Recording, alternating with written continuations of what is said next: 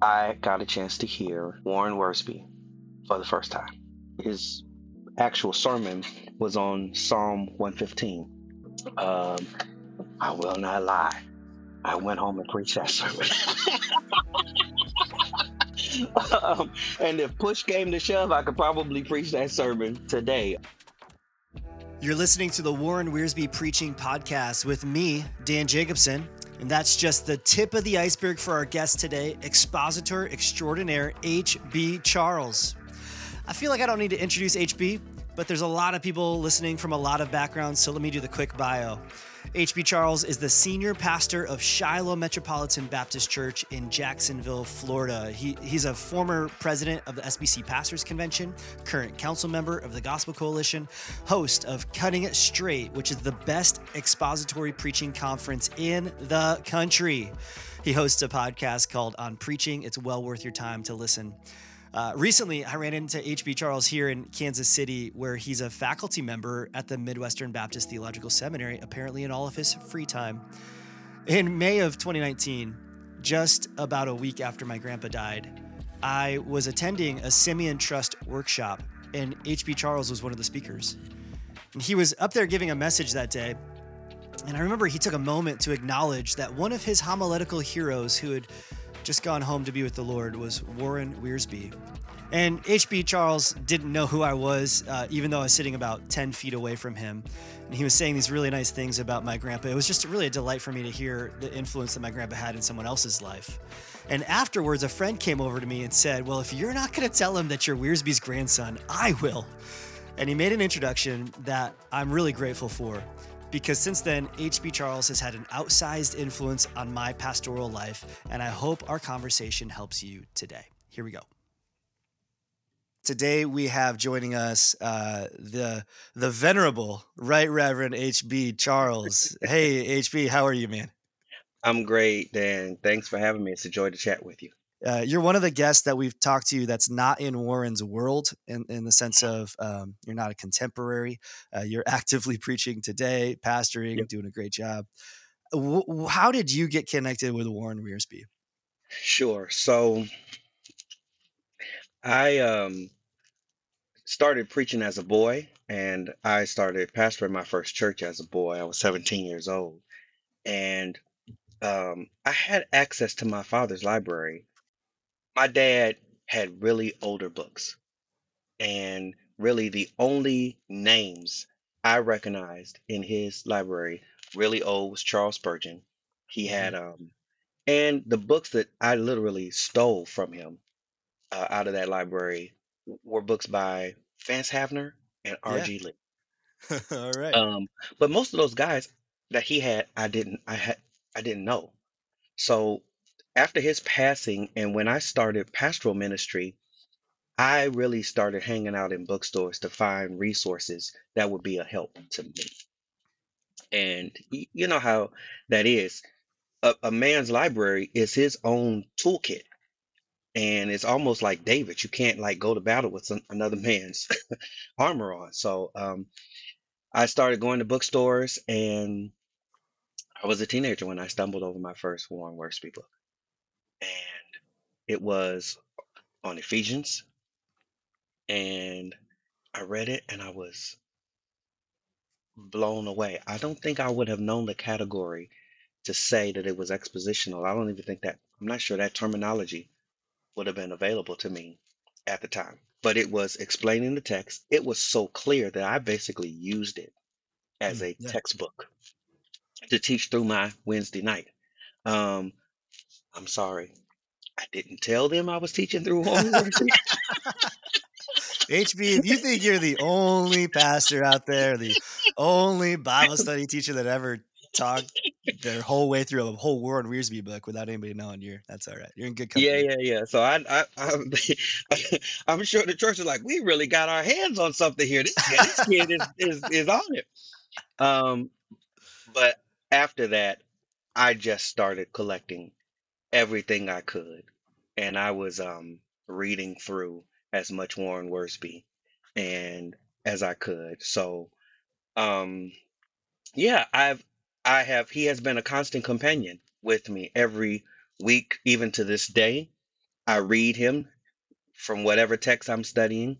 That's the other thing. Um, God blessed him to write so prolifically that um, you know uh, I I benefit from a John MacArthur in the New Testament, but a Warren Wiersbe. It doesn't matter what text I land on. Oh, from Genesis to Revelation, he's got work on it. So he is maybe more than anyone else a constant companion over now more than 30 years of pastoral ministry every single week.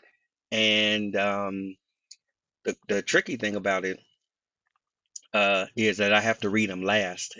so yeah, so that it doesn't um, influence. The other thing that um, not only a clear explanation explanation of text, his able his ability to synthesize scripture, um, but just clarity uh, was very very helpful to me. He um, I try in my preaching to this day to state things succinctly and clearly, and there's a sense of portability that a Yes. good, clean, crisp sentence is something that they can take away.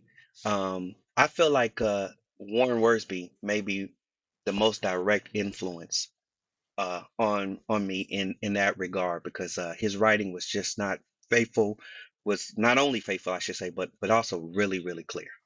Yeah. So um, you might be one of the first people that I've talked to who can really help this this audience on this podcast know from firsthand experience as like a uh, Wiersbe user, you know, hmm uh, how how to do it well so that you maintain your own voice, but you can glean the nuggets of truth from something that's been tested over the past couple of decades.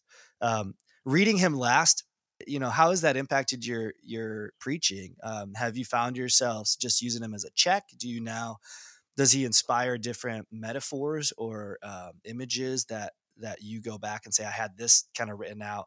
Well, maybe let me ask you this: Are you a manuscript type of guy? I think I've heard you say this before. You you manuscript or are you uh, kind of off the cuff? I am a word for word manuscript guy. Yeah, I yeah, write I write out a full manuscript at this stage of my life for reasons I cannot explain.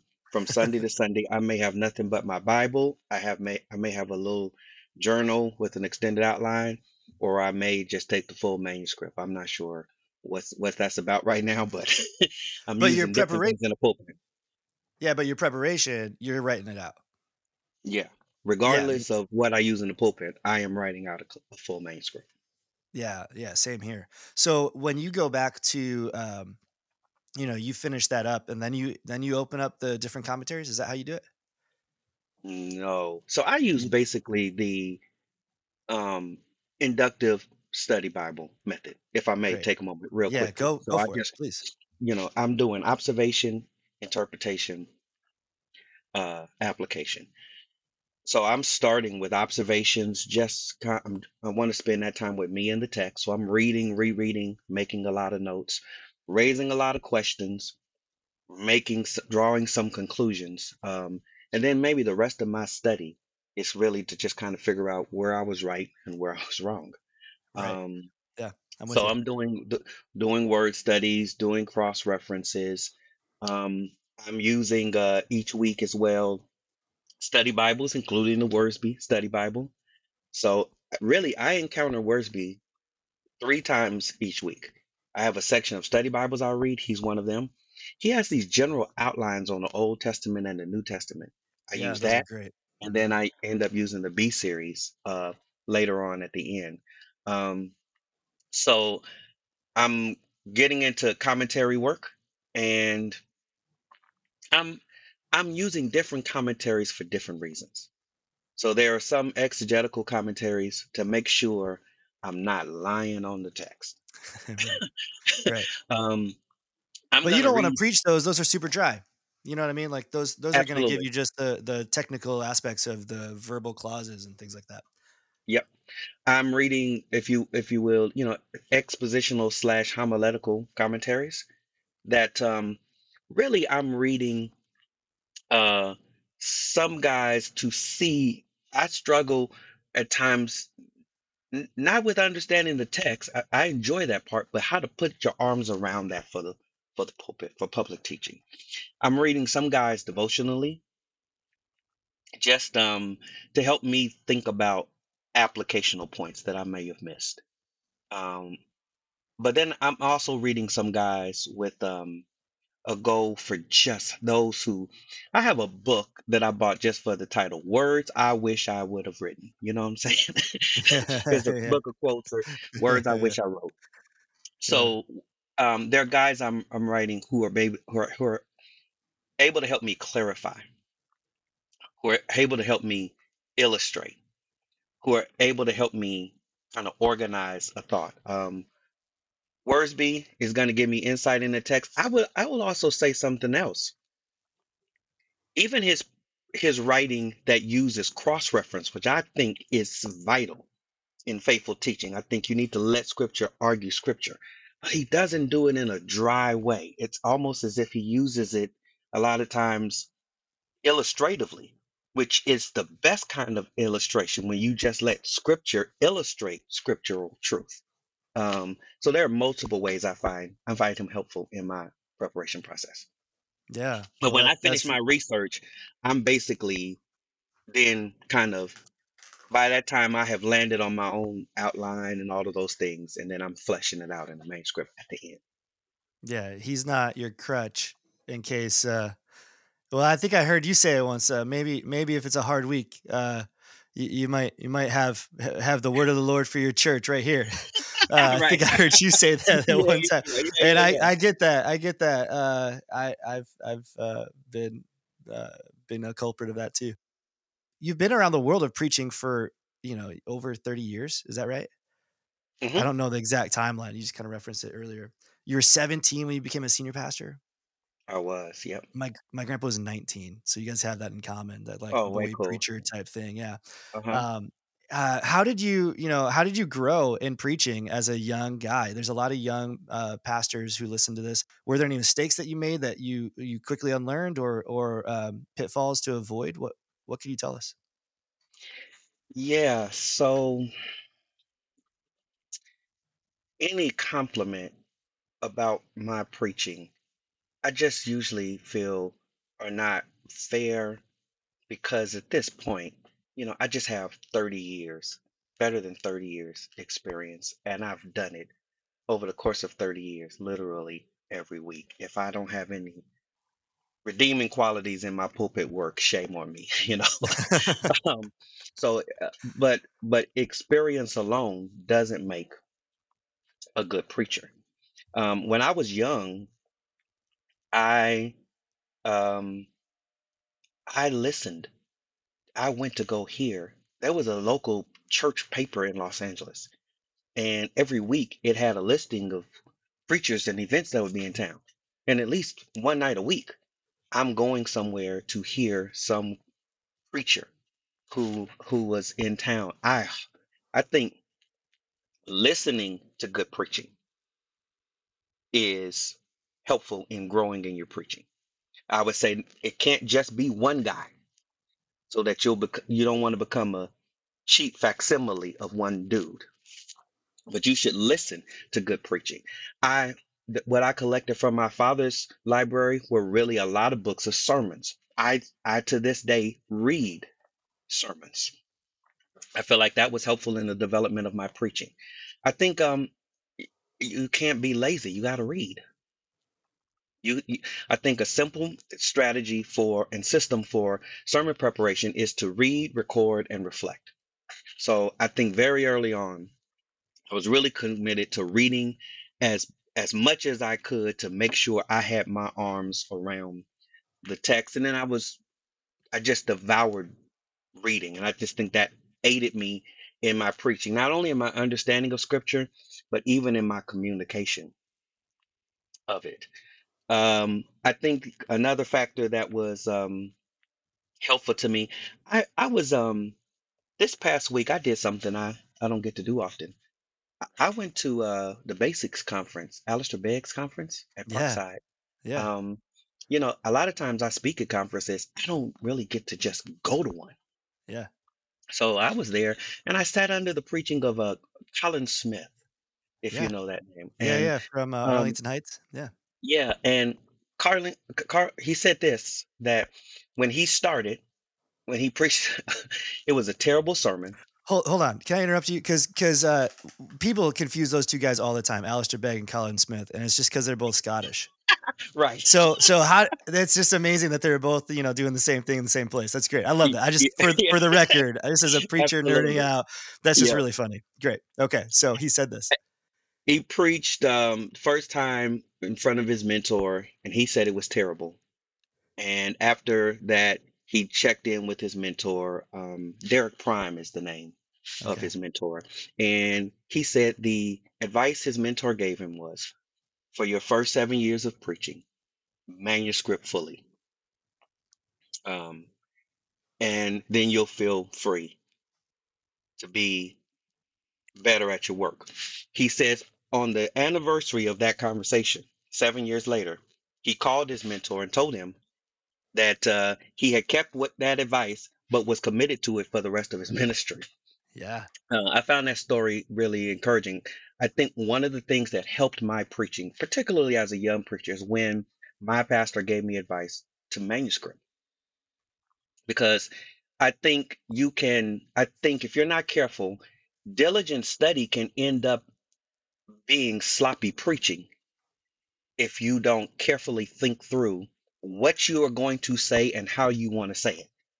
I think a lot of crazy stuff gets said from the pulpit because guys are trying to find, they're reaching for illustration, quote, something relevant, you know, um, on their feet Yeah. and not thinking through what they want to say and how they should say it. And I think one of the factors that has contributed to my development as a preacher um, that I would commend if I couldn't commend anything else, write yourself clear. And um, really, I'm telling you, it's one thing to listen to a message or to feel the uh, the moment in preaching and say, "Well, that was great." But boy, when you look at cold, hard words on a piece of paper, um, I have had the the unfortunate of looking at transcripts of messages that I didn't write, Hmm. and I was just rambling. And Mhm. that that illustration that could have taken me a minute to say, it took me seven minutes Right. because I just Right. started enjoying telling the story, and and none of these details were relevant to the point that I was trying to make. Yeah. Um, so there's a difference between storytelling and illustrating.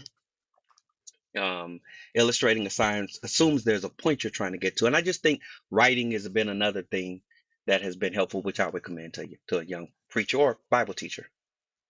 Yeah, it's been so uh, helpful to me. The other the other part of I think the benefit of manuscripting is um, I don't know how you do. You've written books. You've got a, a bunch of books published, um, good books, and um, you know you've had to sit down and actually do the work.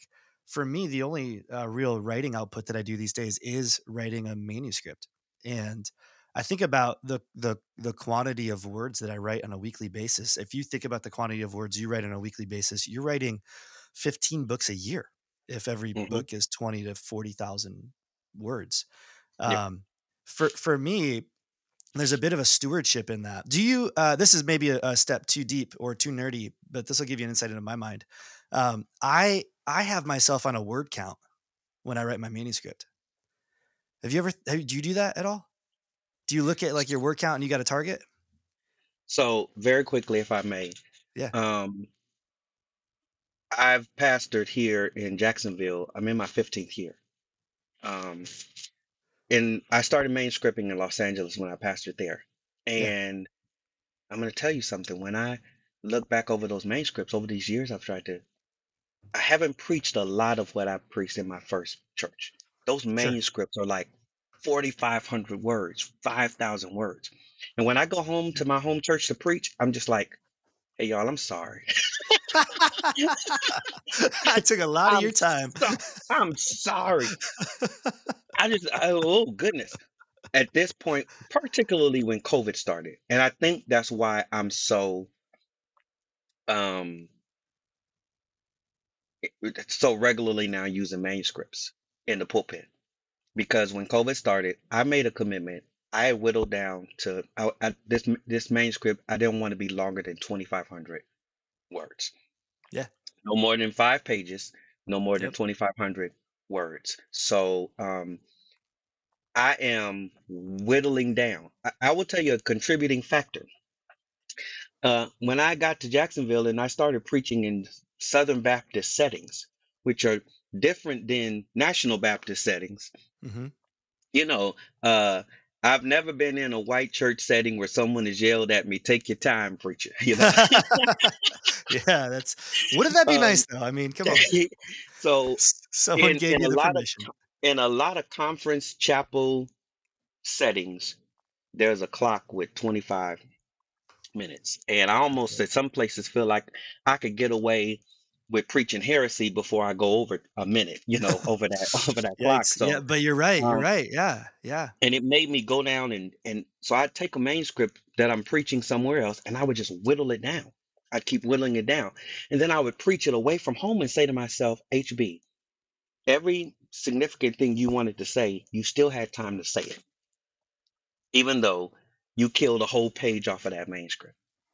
And it has made me more sensitive about that in my Sunday morning preaching. I'm not succeeding, but I'm trying. And my manuscripts are about 2,500 words. Yeah, mine are uh my target's 2450. So I'm off by 50 words. But that's because you've been preaching longer than me. You get those extra 50 words. And I also run it through. I also run it through every week. I run the manuscript when I finish through Grammarly, which is an interesting experience.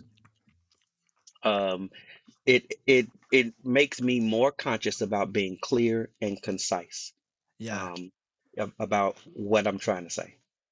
w- this is not at all what I expected to talk to you about. Uh, so we'll we'll we'll steer the ship here in a second. But I, Yep. with the rise of AI, I number one am adamantly opposed to AI preaching. I think it's um, shameful to even think about it. Partly because the work of God and the Spirit is not artificial and it can't be condensed to an algorithm. But uh, I have found that after I preach something, if I'm, you know, you get off the stage and you wonder, did that was I unclear? Like, did I hmm not? Did the people? I feel like I was shooting for seventy five percent of the audience today, and I got like twenty. hmm I have loaded my manuscript into AI. I hope this doesn't come back to bite me in the future. And just asked it. I asked it evaluative questions. What do you think an audience is? Um, uh, an audience would pick up as the main point to this speaker's presentation, and uh, I've used it as a as another tool for me to understand um, if I'm being clear enough in my manuscript, and specifically if I've if I've written out my transition statements, which are intended to bring people along, and it's been uh, it's it's actually encouraged me because there hasn't been a time yet where AI has failed to uh, deduce what I'm trying to say. Uh, hmm it hasn't shouted back "Amen, brother" yet to me, but uh-huh. uh, I don't know. We're gonna get AI saved through all of my preaching uh, manuscript analysis at some point. Very good. Hey, I want to talk a little bit about um, expositional preaching, um, just Sure. on like a, as a scene. You did you hear my grandpa preach ever? Yes, I heard as a young man. I heard him once in person. Yeah, Um, so as a teenager, I had I had read Al Fasol from Southwestern. I had read Jerry Vines' books on preaching. So those introduced me to the terminology and the philosophy of expositional preaching. Unfortunately, I wasn't hearing anybody do it in my tribe of Black Baptist preachers. The sure. first person I heard do it was E.K. Bailey. Yes. And um, yeah, um, like I said, I would not have known to to call it expositional preaching, but I left that church service and the guys with me asked what did I think, and I said, you know, I said I just said he explained the text. I said, and whatever you call that, I want to spend the rest of my life doing that. Um, I found out I started following his ministry and I found out about his expository preaching conference in Dallas, Texas at the Concord Church that he served. And for many years, this mo- makes sense, but maybe for five years, I was never able to go. I, Hmm. maybe three or four of my guys went every year and brought me tapes back. Hmm. The first year I was able to go, um, I got a chance to hear uh, Warren Wiersbe for the first time. And um, yeah, he did a message, a lecture on biographical preaching. I still have the notes Oh wow. um, in my file. He did a lecture on biographical preaching, and then E.K. Bailey preached a message, a biographical message. And then um, he did a message, his actual sermon was on Psalm 115. Um, and um, I will not lie, I went home and preached that sermon. um, and if push came to shove, I could probably preach that sermon uh, t- today. Um, yeah, from Psalm uh, 115. So I, I I heard him, and those were remarkable moments that I'll never forget. I'll also tell you, I bought a tape. I don't know where I got it from, of like some radio messages from his days at Moody. oh wow. And I think these were like 15 minute messages. Sure. Like on And I on didn't air e- little clips. Yeah. and I didn't even know like 15 minute message. Yeah. I only I only I only listened to one on this tape and I was so blown away by it. It's it's really out of um I think it was the right the white throne judgment, Revelation 20. Mm, mm. There'll be a judge with no jury, a prosecution with no defense, a verdict with no appeal. He did this exposition in like 15 minutes. And I was so blessed by the message. I was so discouraged as a preacher. I'm just like, I'll never be able to be that clear. they were just fantastic um, preaching. Uh, but those were my only times getting a chance to hear them. But they were memorable moments. Yeah. I I want to let me, ask more ask about. you something? Yeah. Go for it. What was your grandfather's balance between writing? I, I know it takes a lot of time to write and then speaking. Um, does that make sense? Did he?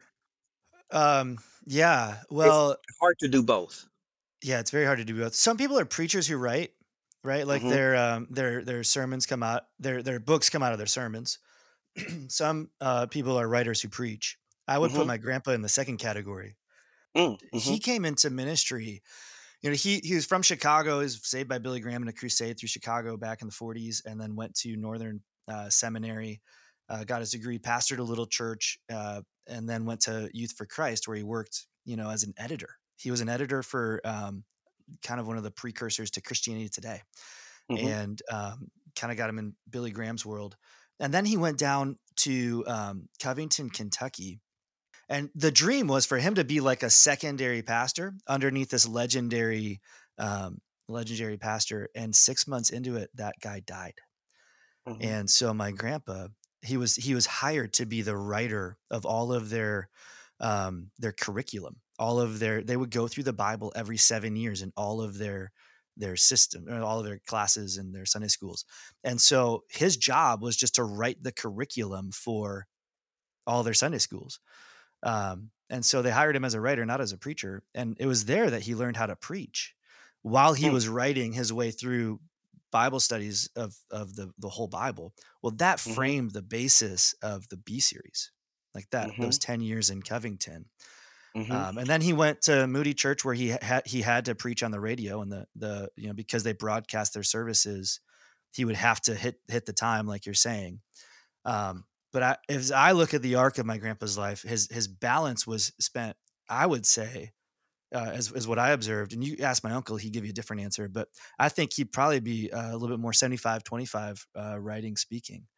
Every Wow. morning, 5 a.m., he was in his office, looks just like the one you're sitting in, very similar hmm type type place. And he'd be pouring over um, the Bible, both devotionally. We've got some of those. Um, I've got some of those uh, diaries that he kept. And what's funny is it, when I saw my grandpa's diaries, it freed me from the burden of trying to be like some sort of like introspective journaling, like, dear diary, Holy Spirit, please help me with my life. you know, yeah, like yeah. some people are very flowery in their relationship with God, and that I think there's a spiritual formation is important. But my hmm grandpa's my grandpa's devotional diaries were kind of what you would expect. They're potential outlines for sermons, or just taking the text and he's just working his way through it. And hmm and every once in a while he would he would write himself a thought of like you know don't be deceived by this type of you know if he's looking at Jacob and this, the life of Jacob in Genesis, he he don't be deceived by those who do this or that, and that would be his takeaway. But he would he would write himself uh, outlines of of scripture. It's I'm, Mm. I don't know if if that's how you do that or I I I've kind of inherited a similar type of approach to to how I go through that. But you don't um, put out over 180 books without being a writer first. Yeah. You know. Yeah. You know, one of the things I've really appreciated about you is uh, one of my interactions with you is actually attending Shiloh, and Mhm. and I had the the chance to take some time and go to the Cutting It Straight conference. I think it was uh, Mhm. in the in the fall of 2019. Um, it was the the the description you just gave of one of that memorable sermons where you just remember the outline, you know where you were when you heard it, you know what that feeling of God was provoking inside of you. Um, there were at least three messages from cutting it straight, sitting in the the the sanctuary, that I had that experience where I could tell you Charlie Dates' sermon. I could tell you uh, Robert Smith's sermon. He Yeah. did the Trinity Uh-huh. through Psalm 23. Remember that? Yeah, uh, made, Yeah. made music at the end, which is great. Uh, Mhm. a- and uh, and then um, it was Daniel Henderson was talking about prayer. Mhm. For Mhm. whatever reason, I mean, yours was influential too. That's where I learned you've got range when you hoop, man. You can you can hit those you hit those high notes like I've never heard in my life before. And I don't know if how to, how to go on the HB Charles uh, vocal classes course, but I could use some of that, man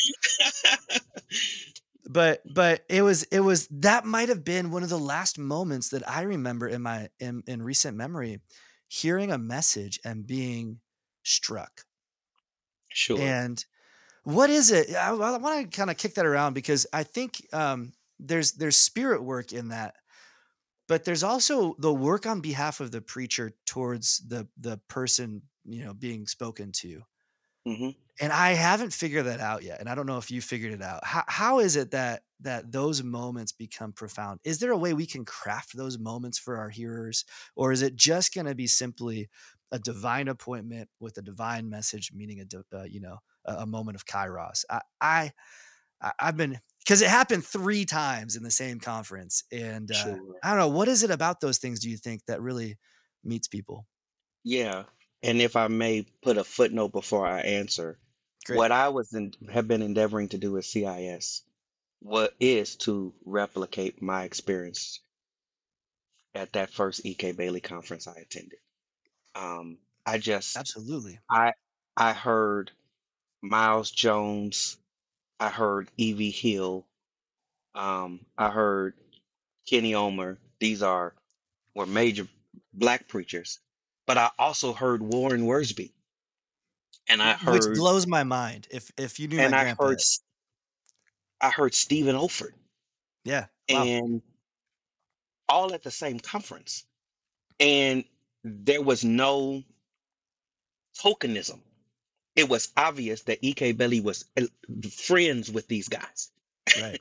and Right. they were they that was just i have not really yeah that blew me away and the church needs more of that these were guys that were just not on a platform together these guys were friends and that was an amazing thing to see i've also commended to guys preaching in black and white for that for that reason just there Yeah. So I mean, uh, that that's I don't know how that book has aged uh, as our culture has kind of changed and people think about issues of race and ministry. Um, sometimes you say things in print in a decade and then attitude sh- shift on how you say things or whatnot. But the the sheer fact that E.K. Bailey and Warren Wiersbe tried to create a podcast before there were podcasts, and they, Yeah. you know what I mean? Because the whole thing's written as a as a as a dialogue. It's a conversation Yes. back and forth, and Uh-huh. um, and and uh, and it's it's just really trying to understand the the ways that different um, different uh, historic traditions have come towards expositional preaching um, in a in an attempt to build bridges towards one another and, and to to find friendship in it. It's really it's really a remarkable remarkable thing. for that reason, I think that book is remains important and I don't think that there's anything like it in that regard because these are two guys from two different worlds who share partnership in the gospel and a commitment to expositional preaching. And it's obvious in their dialogue that their worlds are very, very different. yeah, yeah. I think my grandpa was living in you know the the weird side of Lincoln, Nebraska. You know, Uh-huh. EV, E- or, uh, uh, EK is in Dallas, and you know, very different just in those senses. But but also the black and white side of of their ministry is very hmm very different. And this is something that I I was struck by at Cutting It Straight too. Um, if I could just be honest, I was um, you know, it was 2019. That was pre uh, COVID and all the Sure. the Uh-huh. upheaval, the public upheaval of racial tensions in America. Yep. And to have a to have in the back of my mind, you know, that was September of 2019. To have that in the back of my mind in April of 2020, that I was just in this place where I, I'd heard um, some some of the best preaching of my life come from hmm Charlie Dates, come from Robert hmm Smith, come from um, guys who serve in uh, you know Charlie uh, Charlie Dates church was only about 40 minutes from where I served in Indiana. Oh, I would hmm go there. we would go there for conferences and stuff. It was that close. But Yep. our worlds could not have been any more different. The South Side of Chicago, he's in the parking lot of the White Sox stadium. I spent more time in the stadium than I did in, in Progressive. Uh, Yeah. and uh, and yet where I where I was was very different. And the attitudes of our of our people towards different historic traditions hmm um, was something for for me to learn from. How um, I I was going to ask you how intentional you've been about that because I I really admire that about you. But it sounds like you've been really intentional about building friendships with people from different backgrounds and having a diverse group of voices in your life. Absolutely. I, I I think, you know, um, I think you grow as a preacher, um, in that regard. But also, uh, God has just used different people.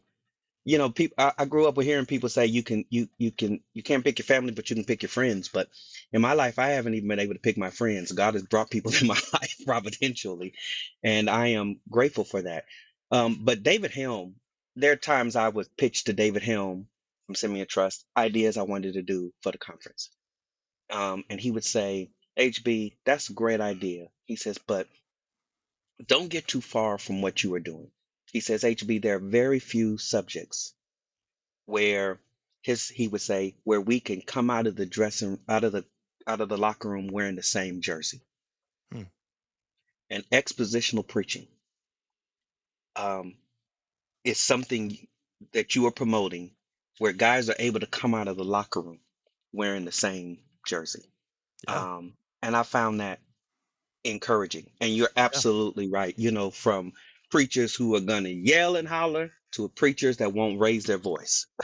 Yeah. Yeah. And, and and one of the things I wanted guys to see is that you don't have to have any particular style for the Lord to use you. You know, uh, Brooks' statement that preaching is truth through personality is true. God, you don't have to be someone else for God to use you. so so many people have have you know experiences where they they learn an expressive form of preaching and then they come back and they try and force their congregation into that mold sure. but you, Yeah. here, here here i am talking to hb charles who's just got done speaking at the masters uh, shepherds conference right like that's a Mhm, different mhm. environment uh, but you don't preach there like you preach at, Si- at shiloh uh, and so maybe could you could you help us with just you know understanding context and being confident to be able to speak to different different audiences and Yeah. So I I have a friend who says that preaching is always venue specific. Hmm. And I don't believe that um, you know, the goal is to be yourself in the pulpit. I think your your goal in preaching is to serve the hearer. say And that all one more time that's really good say that one more time Yeah. Um, you know, we talk about quote unquote finding your voice. hmm That's talked about a lot among young preachers, but I don't know if that's the healthy way to think about it because the pulpit is not a place for self-expression. Hmm. It is a place where um, we are to serve the hearer. And the greatest failure of a communicator, the greatest sin of a communicator is to fail to communicate. So you need to be, um, as the, as my friend says, venue specific. And my father used to say, you don't want to. He used to tell me as a boy, son, I don't want you to be a stereotype. I want you to be able to stand up and preach anywhere. And I do think that every preaching moment is unique, even if you are preaching the same sermon. You know, in my first service on Sunday mornings, they are going to look at me, and there's nothing I can do that's going to change that. They're just going to look at me. I guess it's earlier in the morning, Yeah. whatever it is. Um, they're just going to look at me. In the second service, they're going to push me. Sure. They're going to be talking back the whole way. Yeah. and uh, they kind of push me in preaching. And in that sense, you know, there's a sense in which saying amen to a preacher is like saying sick 'em to a dog. You know what I'm saying? Right, right, right, right. Um, and um, in that regard, just in my own preaching setting, I, I need to be sensitive to the mood and the moment in which I am preaching. Um, I don't think there's, I think it's wonderful and good for have the, for the biblical agreement, amen. I also think the course, nature of preaching is for people to sit and listen. hmm Um, so the quietness doesn't get me. Um, and I feel like being in places where it's there's no one gonna say anything back to me makes me a better preaching because you don't want and and even if it's not even if it's humor, that can become a crutch that you use in the pulpit to filibuster rather than actually saying something meaningful.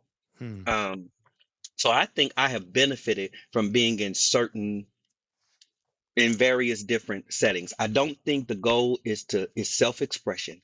I think it is to serve the hearer, the word of God. And you need to be prayerful and sensitive to the setting in which you are preaching. And your goal is to communicate effectively right where you are.